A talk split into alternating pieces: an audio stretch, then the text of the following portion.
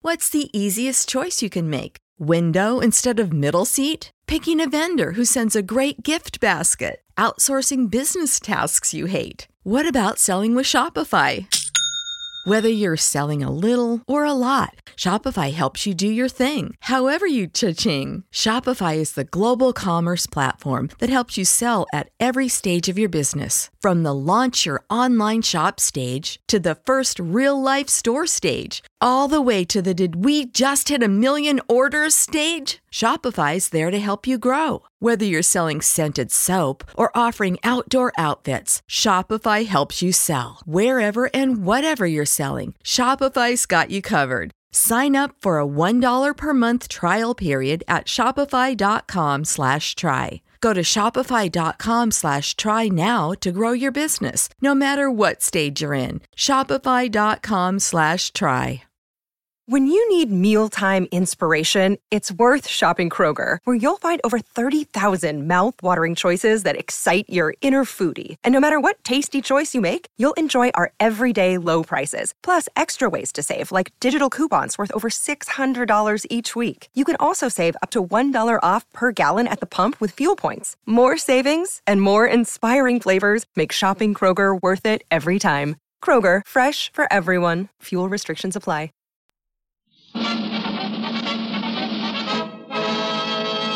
From Hollywood, California, the Lux Radio Theater presents Marion Davies and Brian Ahern in Peg of My Heart.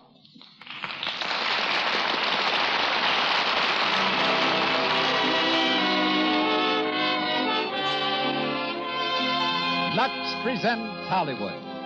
This is your program, ladies and gentlemen, made possible by your regular purchases of our products. It comes to you with the good wishes of our sponsors, who tonight bring you Marion Davies, Brian Ahern, Benita Hume, J. Farrell McDonald, Eileen Pringle, Gerald Oliver Smith, and Edgar Norton in Peg O' My Heart. Our guests are Earl Johnson, famous trainer of motion picture dogs, and Marjorie Williams, director of the Hollywood Studio Club. Conducting our orchestra is Louis Silvers. And now, here's our producer. Ladies and gentlemen, Mr. Cecil B. DeMille.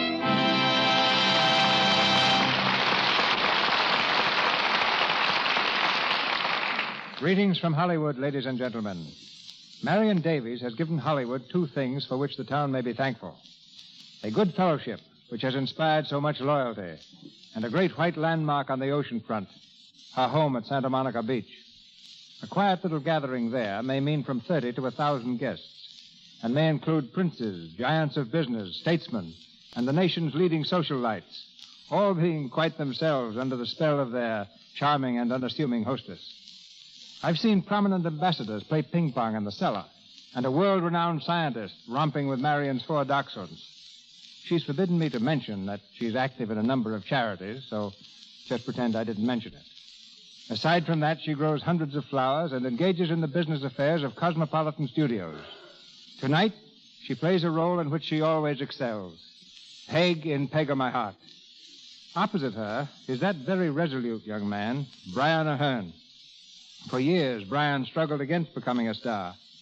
It all began when, at the age of three, his mother practically thrust him on the stage. Brian showed his displeasure by howling throughout the entire performance. Still a rebel, he was enrolled in a London dramatic school at 10. His fellow students included an upperclassman, whom he recalls as a brash youngster with large ears and an assertive ambition. Once, when Brian sent his autograph book to Reginald Owen, he found upon its return that the boy with the big ears had intruded his own signature. The uninvited autograph read, Noel Coward. Currently starred in The Great Garrick, you hear Brian on this stage as Sir Gerald Markham. Benita Hume comes to us as Ethel, J. Farrell MacDonald as Patrick Seamus O'Connell, Eileen Pringle as Mrs. Chichester, Gerald Oliver Smith as Alaric, and Edgar Norton of the original stage cast as Jarvis. In the Lux Radio Theater production, Peg of My Heart, starring Marion Davies and Brian Ahern.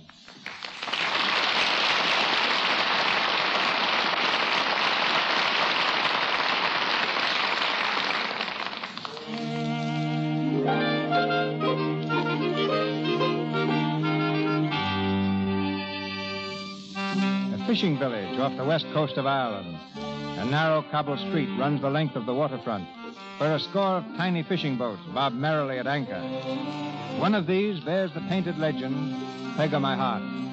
On its slippery deck, Patrick Seamus O'Connell empties the day's catch into baskets. His daughter, Peg, in boy's clothing, lends a willing hand, tossing the baskets into a donkey cart. Yeah, sure, and it's beautiful boat over there. Sure, and the cart is piled full, Father. It'll hold one more, I'm thinking. Here you be. Oh, sure, and it was a grand catch we had today, wasn't it, Father? I've seen more fishes in my lifetime. Go along with you now and be taking them up to the icing station and then go home and get supper. Sure, Father. Now, where's Michael? Michael, me lad, here, boy. Oh, so there you are. Up on the cart with you now. Go on up you go, and mind, don't step on the fish. Goodbye, Father. Is it long you'll be? No longer than it takes the nets to dry. Your supper'll be waiting then. Get up, sweetheart, get up. There's a light in your eyes, sweetheart, darling. Boy, boy, I say boy. Whoa! Is it me you're talking to, mister? Yes, I'm. Uh, Oh, who is it then that you're calling boy? oh, I, I'm so sorry. I thought. Uh, oh, excuse me. Sure, and there's no harm done. Be like it with me past the caused a mistake. yes, I imagine so. And what can I be doing for you? Uh, well, I've just come from London. I'm looking for a Mr. O'Connell, Patrick Seamus O'Connell. Are you now? Well, that'll be him down there on the deck of the Peg in Me Heart. Oh, well, thank you. Oh, no trouble at all, lad. Get up, sweetheart. Get on with you. Get on there.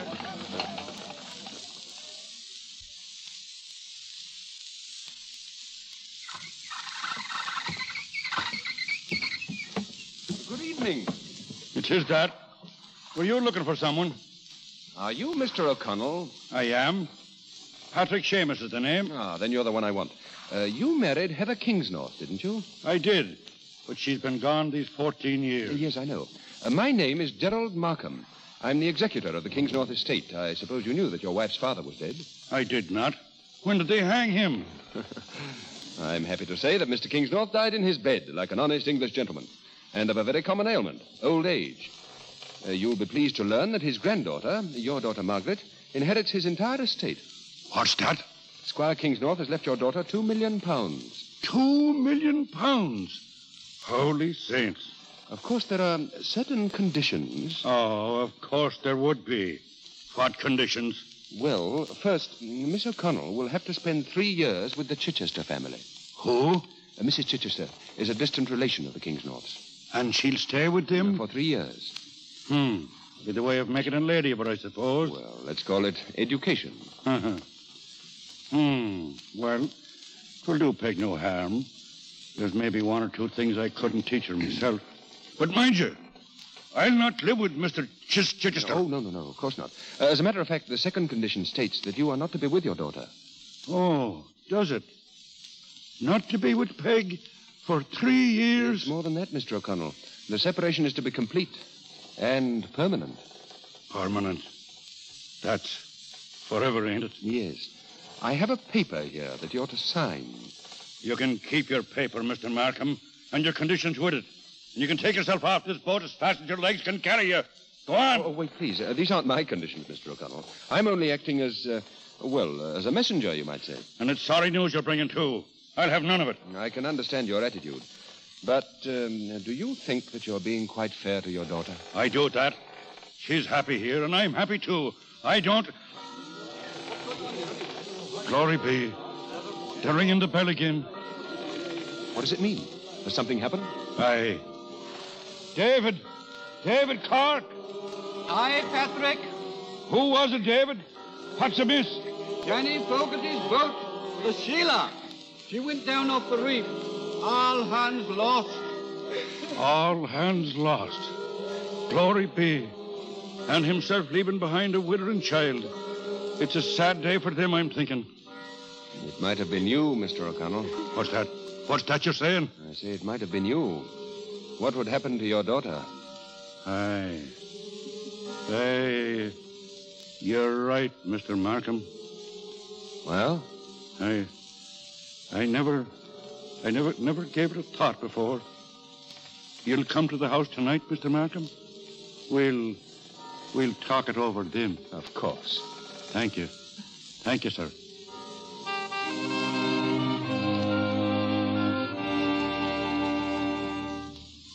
Sit down now, Father. Oh, Father. Eh? Your supper be as Oh. cold as a clam. I'm sorry, Peg. I. Uh, I was thinking. Is there something on your mind, Father? You've been acting mighty strange, you have. Oh, 'tis nothing much. I. I. I was only thinking that it's it's mighty little pleasure you have in this life, Carol. Me? Oh, what do you mean? Well, uh, living living this kind of a life uh, with an old man, you must be getting tired of me. Tired of you. What talk have you? I'd not change ye for a million pounds. Ah, but would you change me for two million pounds? I would not.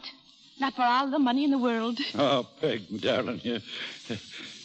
Sure, it's a great mistake you'd be making, too, holding on to an old man like me when you might be hobnobbing with all the lords and ladies of London. Father, are you daft? What talk is this? Peg. Peg, dear, there's something I... Now, who's that? The latch is off. That you be coming in. Well, good evening. Oh, come in. Come in, Sir Gerald. Oh, thank you. Sir Gerald. Oh, saints preserve us. And me talking to him this day like he was me own equal. This is my daughter, Peg, Sir Gerald. Oh, how do you do, Peg? Pleased to meet you, Your Honor. I mean, Your Highness. I'm, I don't know what I mean. What's good to you, girl? Well, it's a great honor to meet a Sir, uh, Sir Gerald, sir. Not really. There are baronets all over in England, thicker than plums in a pudding. we never had a plum pudding, Your Highness. That's true enough. But you will now, Peg. Sit down, Sir Gerald. Thank you. Father, Father, what is it? You're an heiress, Peg. What? An heiress. Squire King's not that died he has. And he left you all the money you want. And and everything that goes with it. Two million pounds, to be exact. Two million pounds? Ah, think of that now. And it's all yours to spend as you want. Ah, then I'll be getting you the red flannels that they've been in against your cough the next winter. And I'll buy a brass collar for Michael with his name written on it. And a dress for myself. Uh, uh, maybe two dresses. And some new boots to go fishing in. You'll not be going fishing. It's in England you'll be living. England, is it? And when do we go? You midget. You must be getting about your packing, Peggy. It's be the morning train you're leaving. Oh, glory be. Then yourself had best be packing, too. Ah, never mind about me. I'm not going with you. Not going? Then I'm not going either. I, I, I mean, I, I- I'm not going with you just now. Why not? Why, uh, oh, you see, there's there's this and that to be attended to, and Well, uh, when will you come? mm, 'twill not be so long. But when? Well, uh, soon. All right. But you'll be coming, or I'll, I'll be coming back, and that's flat. Go on now and attend to your packing. Will, uh, will you be staying, Your Honor? Uh, Just for a moment. I'll see you the first thing in the morning. Good night, then. And thank you, Your Honor. You're not being fair to her, Mr. O'Connell. Do you think she'd go if she thought she'd never be seeing me? It's the only way. What are you going to do? I'll write her I've been delayed. And then what? I'll write her again. And after that? Oh, I'll write. I, I I'll write her I'm dead. Uh, That is, I'll have somebody write her I'm dead. That's hardly a solution. It's worse than telling her now. But even if she would go, which she wouldn't, could break both our hearts. The parting. It's breaking yours now. Well, I'm, I'm, I'm much older, and I'm, I'm used to it.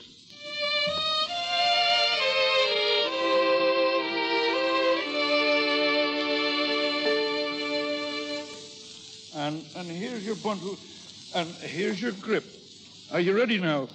All ready, Father. The cart's waiting, Peg. In a minute, Sir Gerald. And here's Michael. You'll be taking him too. Get up on the cart, Michael. Oh, Father. Well, well, girl. Father, I. I can't say goodbye. We'll not be mentioning them. And, and we'll not be crying either, will we, Peg? No, I, I'll not be crying. Sure, and what's there to cry about? Nothing. Nothing. It's a, it's a very happy, happy occasion. Me cold is a little worse this morning. So's mine. It come on me all of a sudden. All ready, Mr. O'Connell? Coming. Oh, Father, call me that name again so I'll feel warm till you come for me. Call me your name for me. Peg. Peg, me heart. Oh, Father. Now go on. Go on. Drive on. Drive on. Quick, Sir Gerald. Goodbye, Mr. O'Connell. Goodbye, Father. Goodbye, Peg. Goodbye. Goodbye. Father.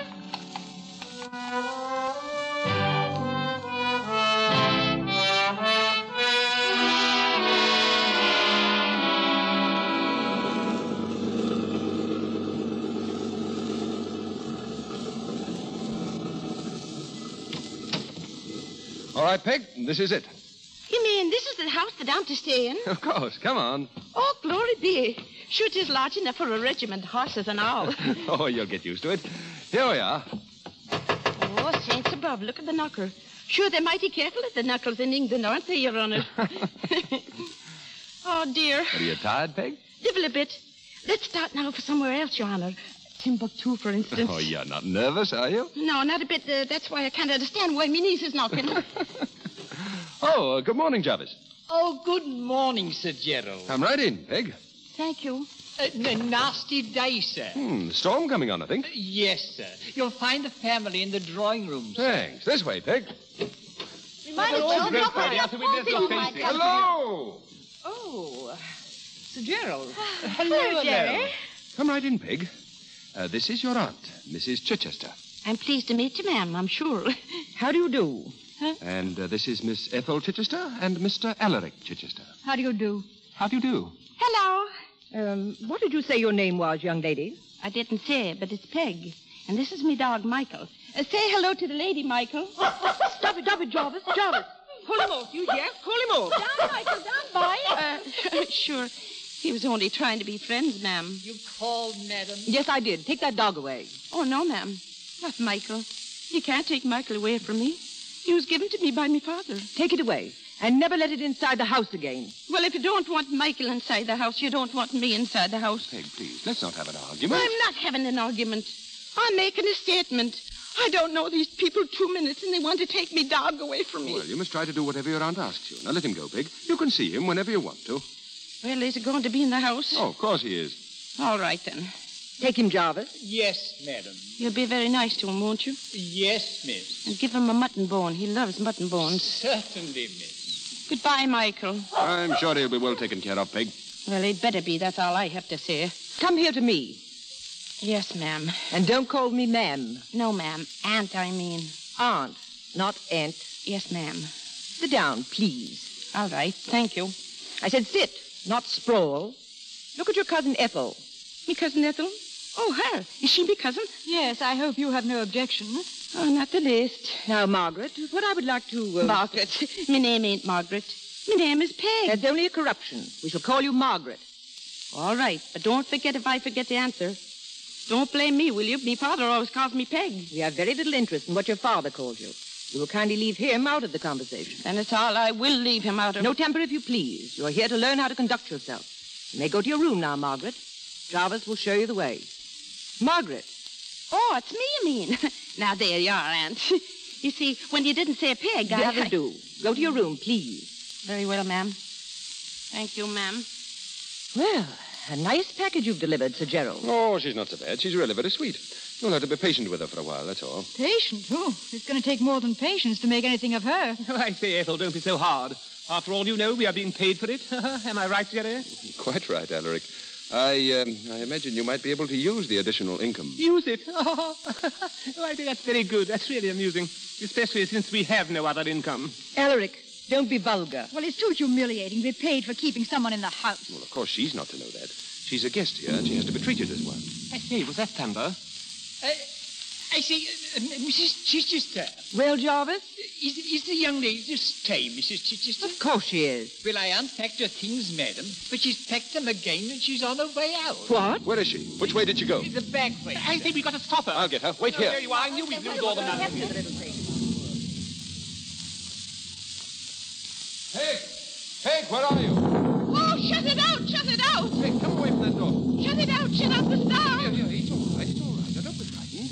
It's only a summer storm. Oh, sure, in summer or winter, they shrivel me up. Oh! Stop it now. Get a grip on yourself. I can't. When I hear the great crashes of thunder, I remember all me Now, sins. sit down. Go on, sit down. There now. It's all over. Oh, thank heaven for that. Where were you just going? I was going out, I was.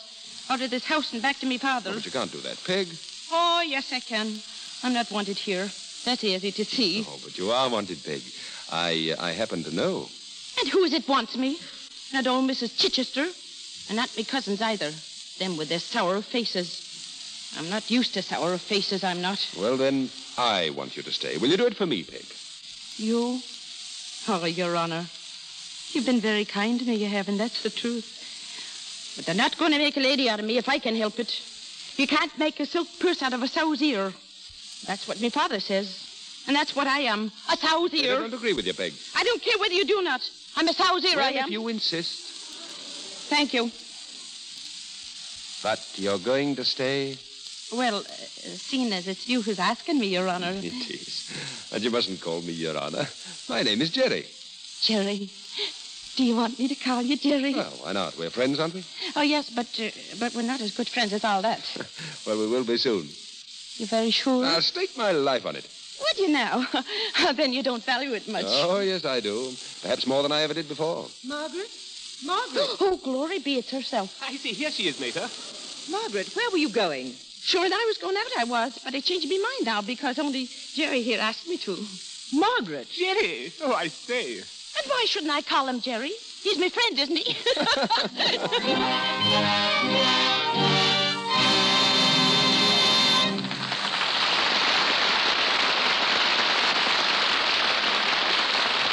You have just heard Act One of Plague of My Heart.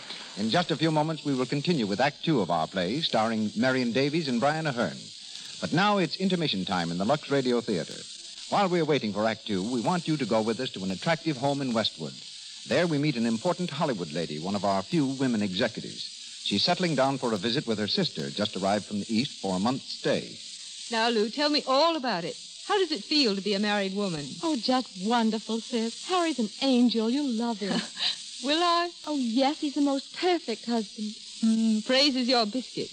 Mends broken chairs. Tends the furnace, I suppose. Does he wash dishes, too? Oh, certainly not. I'm the chief cook and dishwasher in our house. Well, your hands don't show it. I'll say that. Of course they don't, sis. I'm very particular about the way I wash dishes. I never use anything but Lux Flakes. I've heard so much about Lux around the studio, but I don't know much about dishwashing. Is it so wonderful for that, too? It is wonderful, sis. Now, I've been washing dishes for months, and my hands haven't once felt the teeniest bit rough or chapped. They say Lux hasn't any of the harmful alkali that some soaps have. That's why it doesn't dry your skin. Your hands really are nice, Lou. Nice enough to kiss. And tell me, honest now, doesn't Harry. Yes, he does, silly, and I hope he'll always want to. And now, let's go back to our play. Mr. DeMille sets the scene for us. We continue with Peg of My Heart, starring Marion Davies and Brian Ahern with Benita Hume.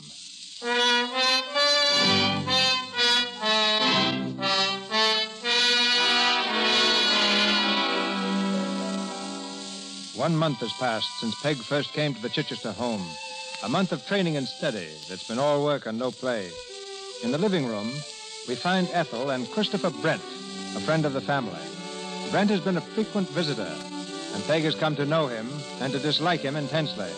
He's just been shown in by Jarvis, and coming quickly across the room, takes Ethel's hand.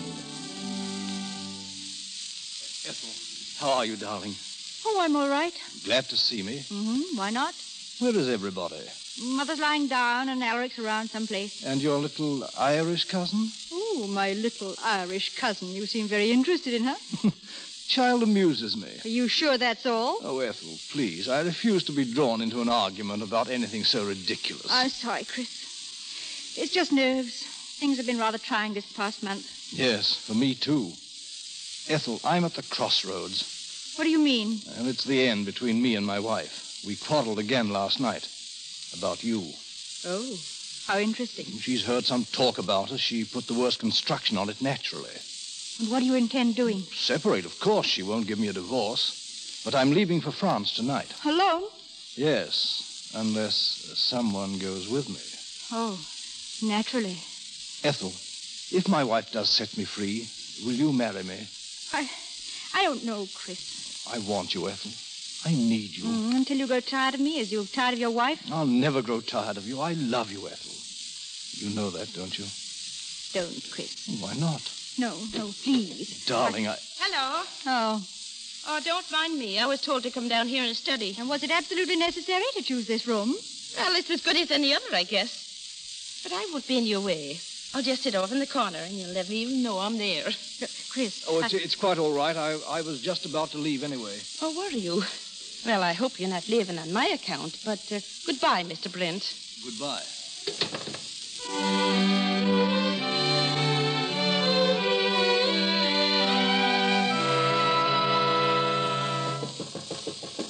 Who is it?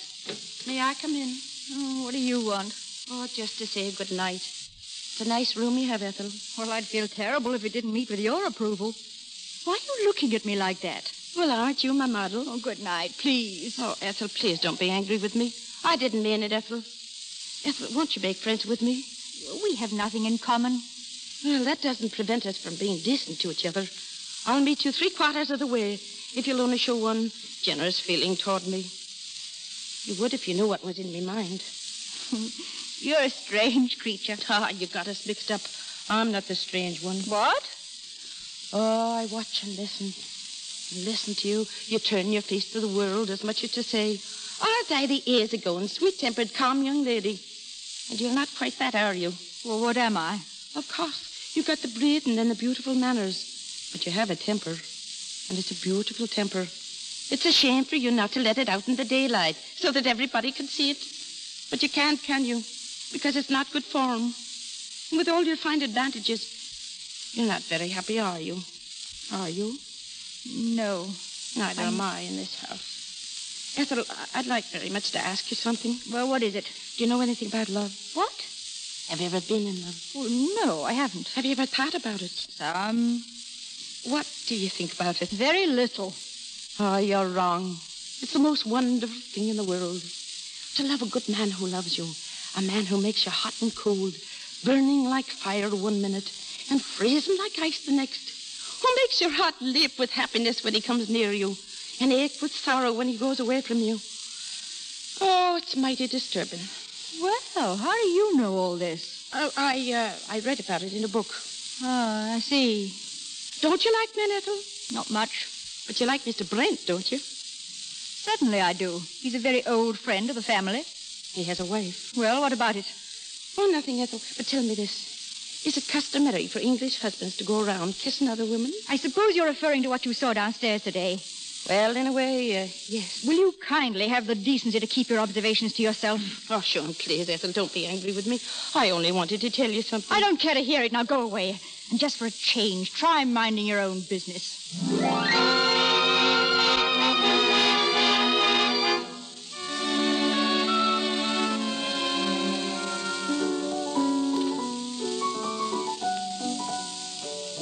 By mistake in the drawing room, sir. Oh, thank you.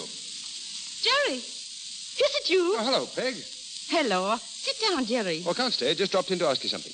Yes? Well, there's a dance tonight at the country club. Would you like to go? Would I like? Oh, indeed I would. Good. We'll have to ask your aunt, of course. Ah, would we? Oh, but she'll never let me, Jerry. Oh. She won't, I know. But don't let's take any chances. Let's go to the dance tonight, and I'll ask her tomorrow morning. Peg, well, that's not fair. I know, but it's a dance. And if you think I'm going to let it get by me, you're very much mistaken. When the lights are all out and they're all asleep, I'll creep down the stairs and meet you at the foot of the path. And if it goes against your tender conscience to take me, I'll take you. That's how we'll settle that. Ah, but there may not be any occasion to do any such thing. Your aunt may be delighted. Delighted. Sure. She doesn't know the meaning of the word. But why shouldn't she let you go? After all, I'm an old friend of the family. And, uh, well, we're good friends, too. Aren't we, Peg?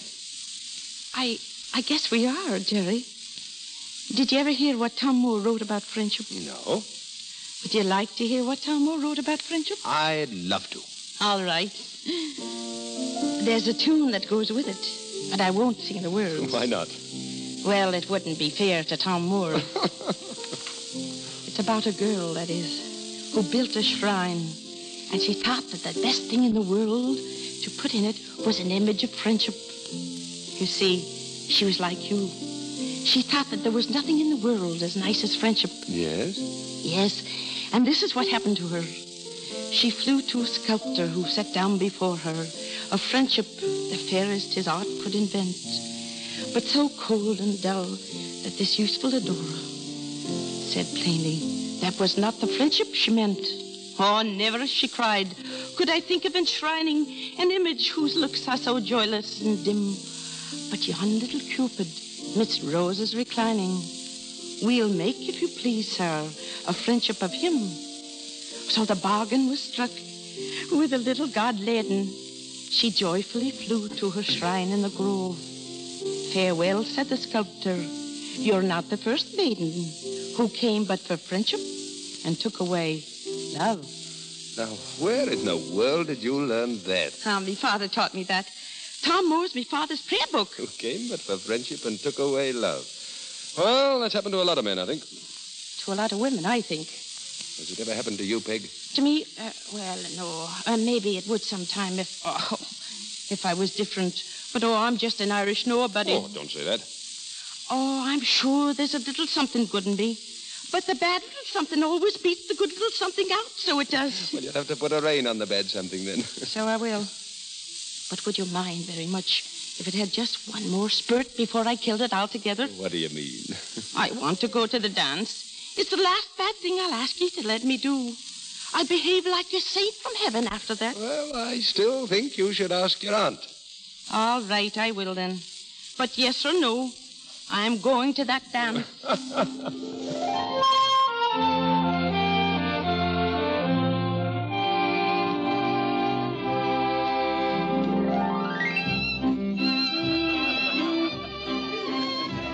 You happy, Peg? Happy?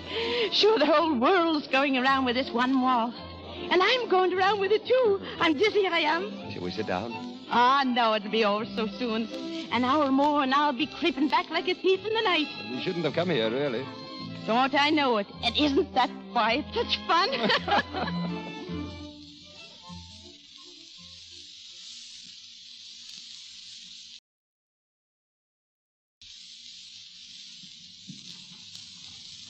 Well, here we are. ah, yes, here we are. Sure, it's been a glorious night, Jerry. I'm glad, Peg. All the while I'm supposed to have been asleep upstairs, I've been stealing the time. I'm a thief, I am. Well, you're a lovely thief. The sweetest. What? You'd better go in. I know that. But what, what are you going to say to me? Something it might be better to say in daylight. But why in the daylight? With the beautiful bright moon so high in the heaven. Now, go on now. Someone may hear us. Ah, I suppose you do know best, but that's a magnificent moon. Well, good night, Jerry. Good night, Peg. Jerry, What is it? I, I heard something. There's someone over there by the tree. Do you see him? Yes, it looks like Bradley. Bradley, who's he? Christopher Brent's chauffeur. Oh, of course it is. That's Brent's car at the end of the drive. Now, what's he doing here at this hour? Sure, and I think I have a very good idea. Good night, Jerry. Peg, wait. I can't, I can't. I've got to go in. Good night, Jerry. Good night, Peg. Who's there? Is that you, Ethel? What are you doing down here in the dark? I could ask the same of you. What are you doing with your hat and coat on at this time of the night? And a traveling case with you, too. Go to your room, please. What are you going away? Keep your voice down. Mr. Brent's car is out there. Were you going away with Brent, were you? Answer me, Ethel. Yes, I am. We're taking the boat to France. Oh, no, you're not. You're not going out of this house tonight. If I have to wake everyone in, it'll wake them. They can't stop me. Nothing can stop me now. And what do you suppose you'd be going to? Awaken and sleep in purgatory, sure. Get out of my way. He has a wife, Ethel. He hates her, and I hate this. Is it my fault she won't give him a divorce? And is that what he told you? And did you believe it? It's him that won't get the divorce. He wants her money. And he wants you, and he can't have both without lying to you. You're mad. It's the truth I'm telling you. You've got to believe me, Ethel. You leave me alone. No, you're not getting in the car tonight. And I'm the one who'll see to it. Come back here. Come back. Bradley. Bradley. Good evening, Miss Ethel. It's not Miss Ethel. Where's Mr. Brent? Why, why, he's at the Boar's Head Tavern, Miss, but. Is he waiting for her? Well, Miss, I. I Then you can take me to him. But Miss Ethel is No, supposed Miss to- Ethel ain't coming. Now get in there and drive. Go on before I blacken your two sneaky eyes. Yes, Miss.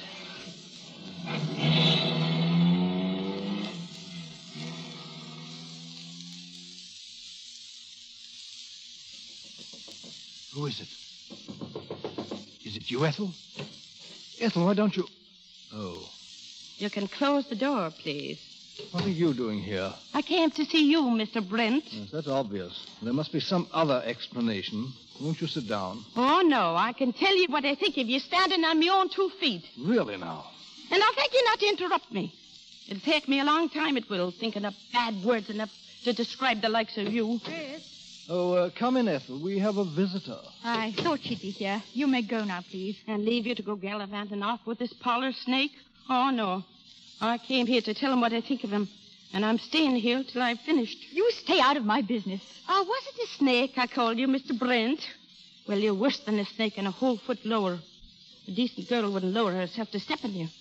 But you fooled Miss Ethel here, and now you're going to tell her the truth. Did you hear what I said? Get out. Let her alone, Ethel. She's very amusing. The whole situation is amusing. Chris. Quiet. Amusing, is it? Well, then why don't you answer the door? Chris, we're found here. Don't let them hear you. Ethel, get into the other room. What? Go on, I can take care of this. What are you going to do? Go on now, please, go on. Come in, please. You mad? Is this him, missus? Yes. Good evening, Chris. Oh, how do you do, Claire? Oh, Claire, is it? Yes, Claire Brent. I'm Mr. Brent's wife. I uh, I don't believe I know the two gentlemen, Claire. Oh, excuse me. Mr. Doyle and Mr. Flint. Detectives. They didn't come to pay a social call. Well, have you gentlemen seen all you wish? I think it'll do. It'll stand in any divorce court. Thank you. Claire, you can't do this. Uh, What's your name, young lady? Don't answer them. And why not? I'm not ashamed of it. My name's Peg O'Connell. Thank you. Is that all, gentlemen? That's all. Good night, Chris. Well, that's that. I suppose you know what you've done, Miss O'Connell. Yes, Mr. Brent. I've shown you up for what you are. Ethel, you can come out now. Peg. Oh, Peg. Oh, there, now it's all right. Everything's all right. But it isn't. Not for you, it isn't. Don't you understand? The newspapers, they'll name you as a correspondent. They'll think that you were the one who was. Oh, let them think what they want. There's only two people in this whole wide world I care a hang about. One of them is me father. Oh, he'll know it's a lie. And the other one, he'll believe whatever's in his heart to believe. Oh, now I think we'd best be getting home.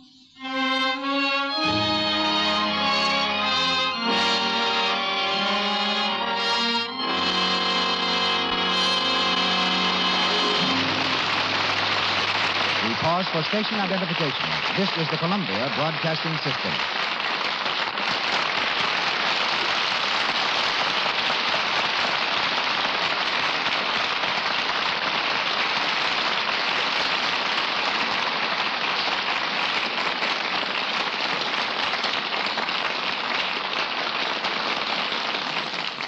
Down comes the curtain on Act Two of our play, starring Marion Davies and Brian Ahern. One of the characters in our play is a four footed gentleman named Michael.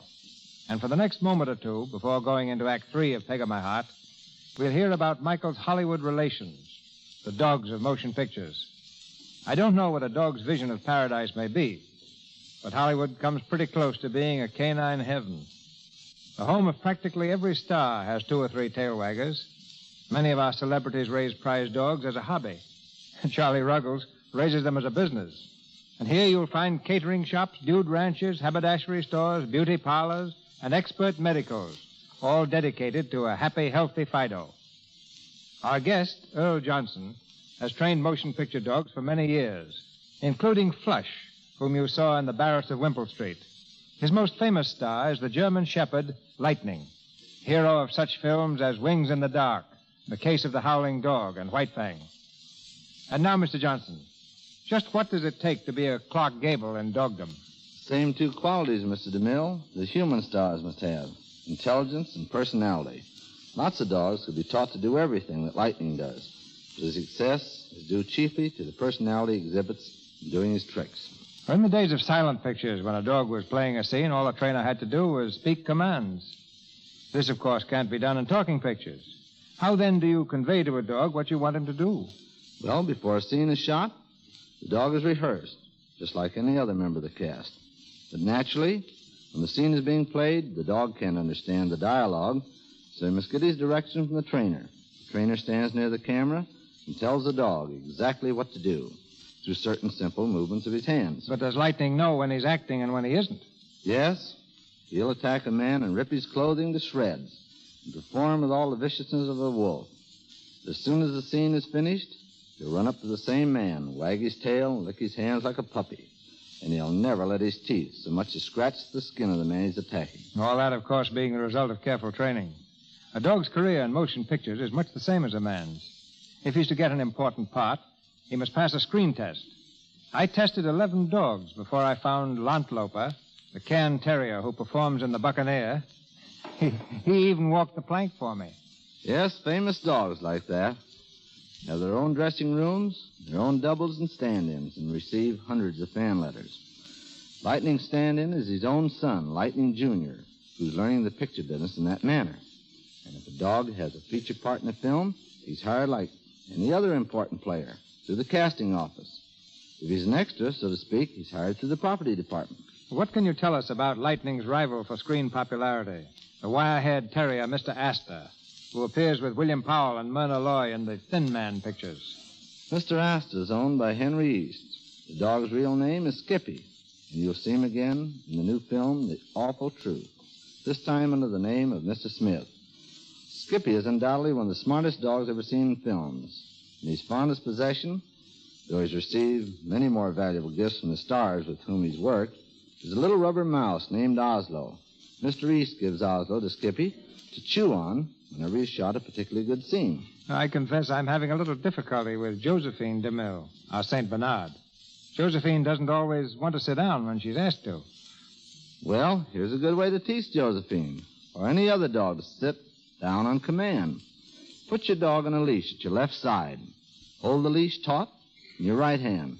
With the other hand, stroke the dog's back. Move your hand down his back to a spot where the hindquarters connect with the spine. At this point, there's a reflex nerve. When your hand passes over it, press down a little with your finger and thumb. The dog will automatically sit down. While you're doing this, just tell the dog to sit. As he does it, give him a pat on the head. Try it again a few seconds later. Keep repeating the process until the dog learns to associate the word with the action. The most complicated trick is based on the same simple association. Keep commands short so as not to confuse him. And remember, the secrets of obedience are patience and kindness. A good idea. But Josephine's one drawback is that she usually bites the hand that pats her. Well, I know. I'll have to send Lightning over to teach her some manners. Of course, everything Lightning does is not exactly a trick. Lightning has a lot of plain common sense. And just to prove that, I brought him along tonight. Lightning, say hello to Mr. DeMille and all the listeners. You speak to him? That's fine. Now, there's just one more thing, Lightning. A long time ago, when I used to give you a bath with just any kind of ordinary soap, what'd you do whenever I got your tub ready? Well, you don't need to have such a sour face about it. I know. You didn't like it. But now that I wash you in Lux Flakes, tell the people how much you enjoy a bath. Fine. That's exactly the right answer. No wonder your coat has never shrunk. Okay, Lightning, and thank you all. Thank you and Lightning both.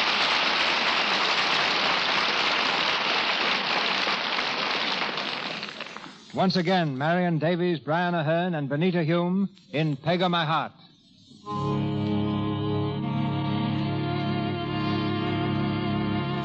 It's early the following morning, and Peg has already announced her intention of returning to Ireland.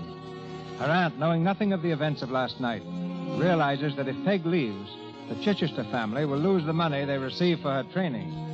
In a desperate attempt to keep Peg in the house, she's persuaded Alaric to make a proposal of marriage to her. Alaric, the family martyr, knocks nervously at Peg's door. Oh, I say, Margaret. Come in. Uh, hello. What is it, Alaric? Here, Micah, stop that. Yes, I'm afraid that dog still doesn't like me. Ah, Oh, he's all right. He's smart, too. Uh, I say, Margaret, you're, you're not really going to leave us, are you? I am that. And if you'd excuse me, I think I'll go on with me packing. I see why. Why? Have you seen the morning papers, Alaric? No, can I get them for you? Oh, no, Alaric, I know what's in them.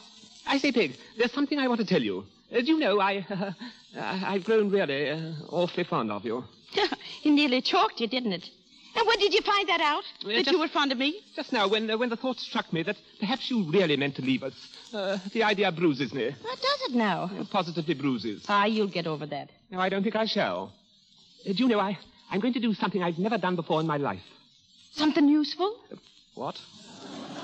Certainly not. I'm going to ask a very charming young lady to marry me. Ah, what do you think of that now? and who do you think it is?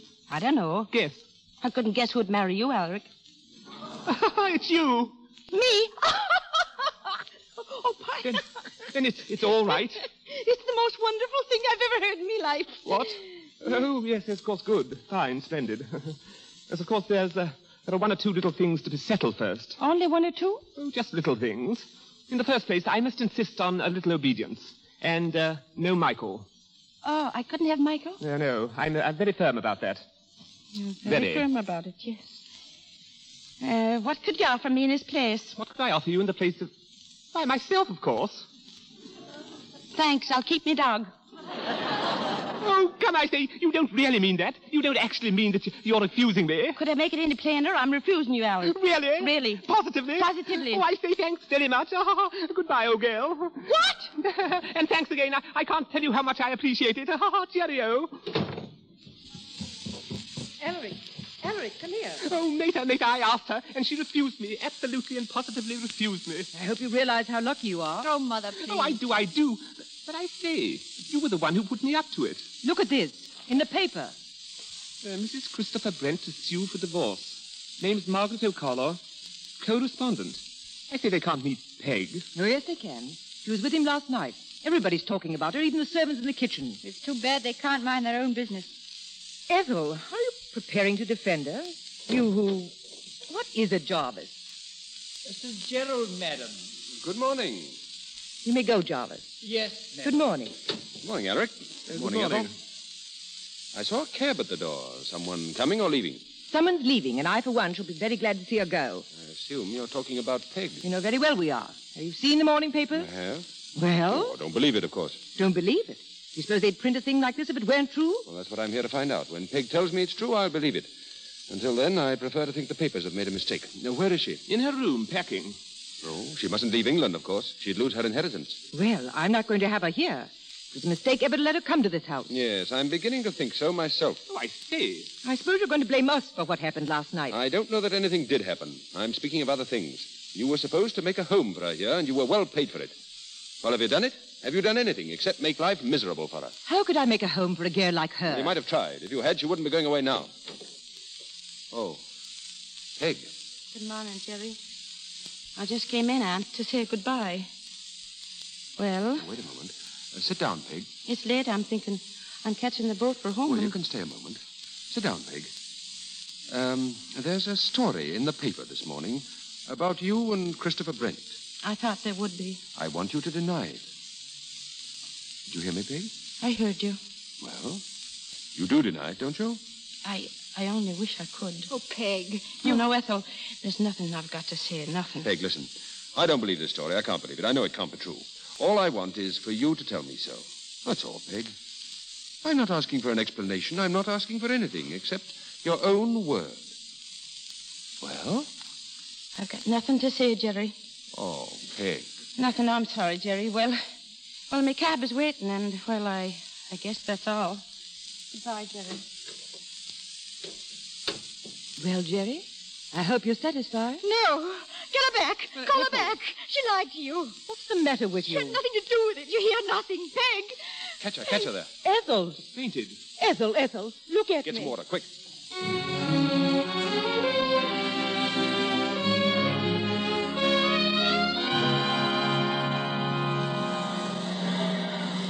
Passengers this way. Show your tickets, please. Will you let me through, please? No more visitors, miss. But I'm not a visitor. I've got a ticket for the boat I have. May I have a seat, please? Oh, glory be. You've got to let me on. It's starting to storm. Well, if you could show your ticket, miss, I... Oh, shut it out, shut it out, shut out the storm. Jerry, Oh, Jerry. Oh, darling, I, I, I want to tell you. Oh, Jerry. Hold me, Jerry. Hold me. It's all right, Peg. It's all right. It's over now. Oh, Jerry. Sure. And I thought it was a punishment for all my sins that time. For lying about Chris Brent. Oh, Jerry. I, I was hoping that you know the truth of it. You're not angry with me? Oh, I couldn't be angry with you. I love you, Peg. Jerry! What? Did you hear what you said? I think so. Did you mean what you said? Uh, I'm sure of it. Oh, Jerry, hold me. I, I think I feel another storm coming on.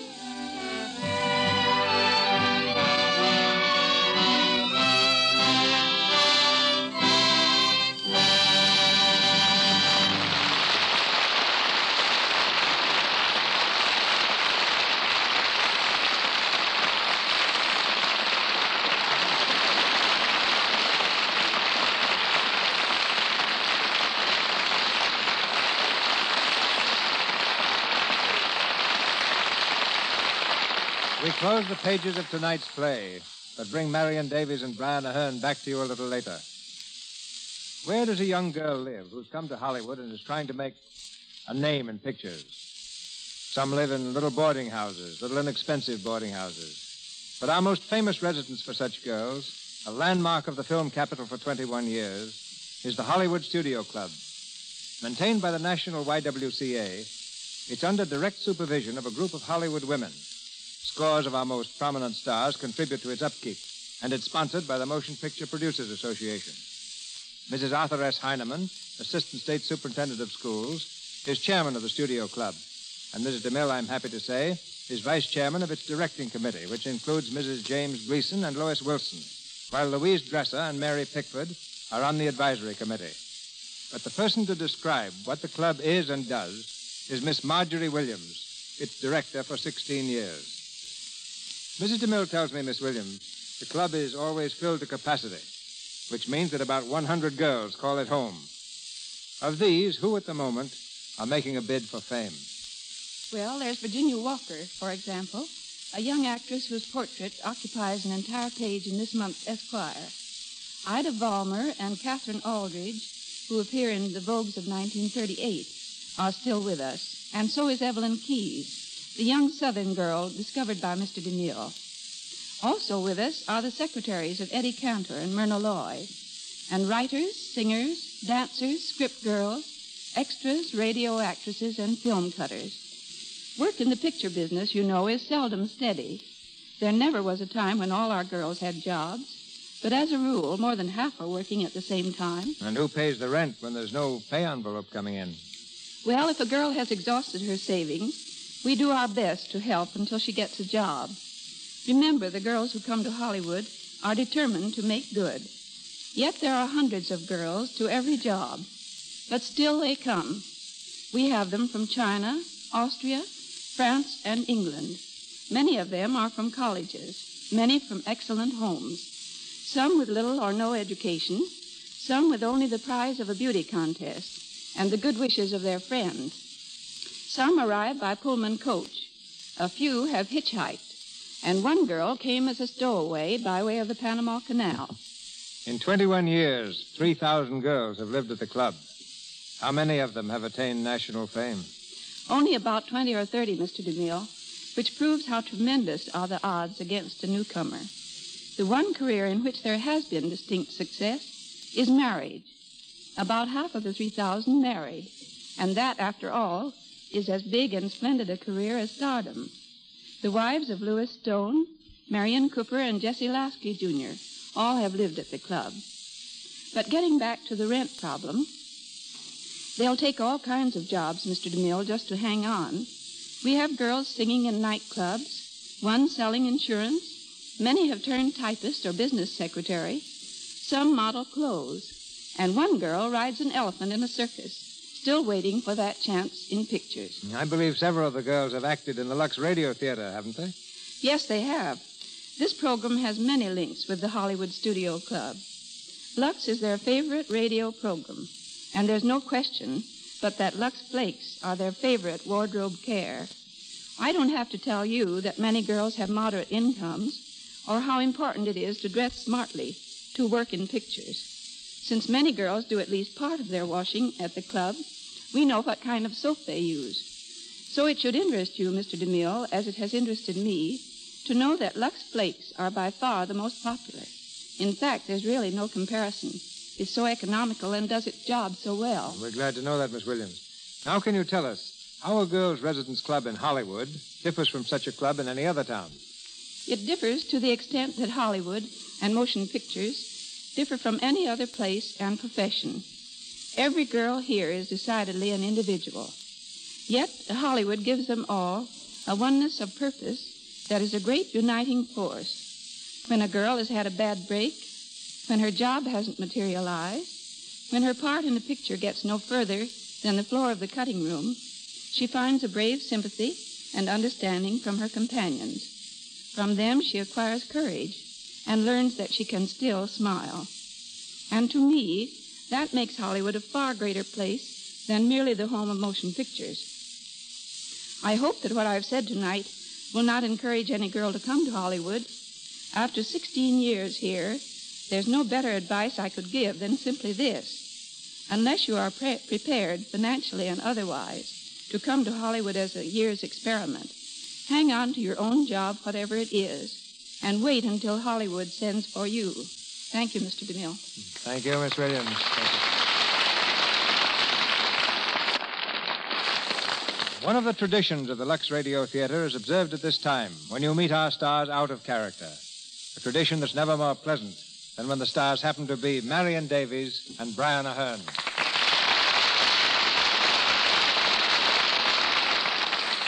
It seems few things interest our listeners more, Marion, than news of the current activities of a star. What's she doing and what does she plan to do? So, what can you reveal to us about yourself? Only this, Mr. DeMille, that I'm looking forward to doing a picture soon. And I've been reading several manuscripts to find the right one. Recently, Walter Wanger kindly offered me his next color picture. And this month, I was very much flattered to receive an invitation from Mr. George Bernard Shaw to come to London and do the picture Pygmalion. I greatly admire George Bernard Shaw, and I'd love to do Pygmalion, but Warner Brothers have the first claim on my services. Moreover, I used to like the idea of making two or three pictures a year, but now I think that you, Mr. De, De- I think that you, Mr. DeMille, have the right idea. Just to make one good picture a year. And it's been awfully delightful returning to the Lux Radio Theater, and I want to thank everyone here on the stage for the marvelous help in making this such a grand evening. Yeah, thank you, It really Marion. has been lovely. Thank, Thank you. A word now from our air minded leading man, Brian Ahern. A few days ago, the newspapers had Brian in a plane accident at Palm Springs. It was my plane, all right, Mr. DeMille, and I wasn't in it. And are you going to tell us that you weren't in your plane last month when it made that forced landing in, in Pennsylvania? No, Marion. I'm afraid I was very much in it. I thought it might be fun to fly to New York from Hollywood all alone in my open plane, but I had no radio and no landing lights. Well, there came a moment when I miscalculated the change of time and found to my horror that the sun had set behind me when I had counted on another hour of light. I ran into a thick ground mist and spent a very few bad ten minutes wondering just what to do. Then through the trees, I managed to spot a dark patch that turned out to be a pasture, and I set the plane down with a few bumps. Well, quite a few people collected, and when I asked where I was, they told me I wasn't very far from Gradyville. Well, I'd never heard of Gradyville, but I knew I was only about 20 miles from Philadelphia, so I inquired the way there. The name seemed to stump them all for a while, until finally one bright minded individual said he guessed that Philadelphia must be somewhere t'other side of Gradyville. And with such specific directions, I found it next, mo- next morning and was safely in Newark Airport an hour later. Were you flying to New York to settle details for another stage play this winter? At the time, yes, Mr. DeMille, but I'm working on the Hal Roach picture Merrily We Live at the moment, and it seems to look as though I might not make it. But I'm learning the art of blind flying, and that's almost exciting enough to compensate for no play this year. Till next time, then, thanks and good night. Good night, Mr. DeMille. Good night, Miss Davies. Good night, Mr. Ahern. Thank you, Miss Davies and Mr. Ahern. Ladies and gentlemen, this is your announcer, Melville Ruick. There's another outstanding show awaiting you next Monday night, and Mr. DeMille tells you about it in just a moment. Assisting our stars tonight were Edward Broadley as David, Eric Snowden as Christopher Brent, Doris Lloyd as Mrs. Brent, Michael Fitzmaurice as Port Officer, Wallace Roberts as Flint, Lou Merrill as Bradley, Frank Nelson as a guard, and Ingeborg Tillish and Doris Luray as Irish women. Louis Silvers appeared through courtesy of 20th Century Fox Studios, where he was in charge of music for the new film Second Honeymoon, and Mr. McDonald through courtesy of Columbia Studios. Now, just before Mr. DeMille returns, we want to remind you that this is the time to help the 1937 drive to fight tuberculosis. Help make the world safer. Purchase your supply of antituberculosis Christmas seals now. Use them on all your Christmas mail. Show that you're helping fight the dread disease, too. Buy seals for Christmas, and you buy help for the new year. And now, Mr. DeMille. Around our microphone next Monday night will be grouped several of Ho- Hollywood's most popular performers, playing a drama that triumphed on Broadway and became one of Samuel Goldwyn's most successful motion pictures. It was applauded the world over under the title of These Three. A powerful and original drama with a splendid romantic feeling. It stars Barbara Stanwyck, Errol Flynn, Mary Astor, Constance Collier, Alma Kruger, and Marcia May Jones.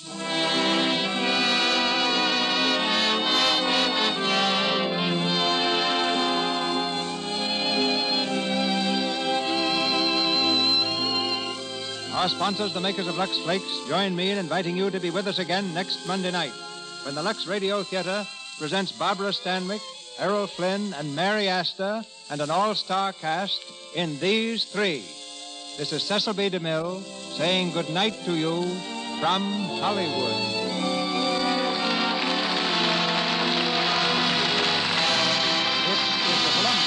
Broadcasting System.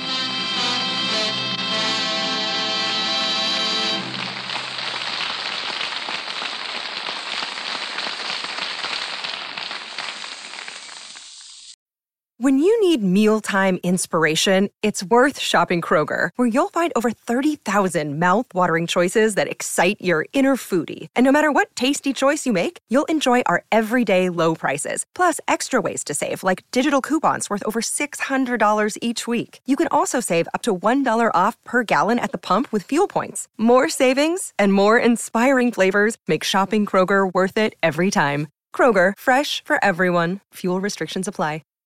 Save big on brunch for mom, all in the Kroger app. Get 16 ounce packs of flavorful Angus 90% lean ground sirloin for $4.99 each with a digital coupon. Then buy two get two free on 12 packs of delicious Coca Cola, Pepsi, or 7UP, all with your card.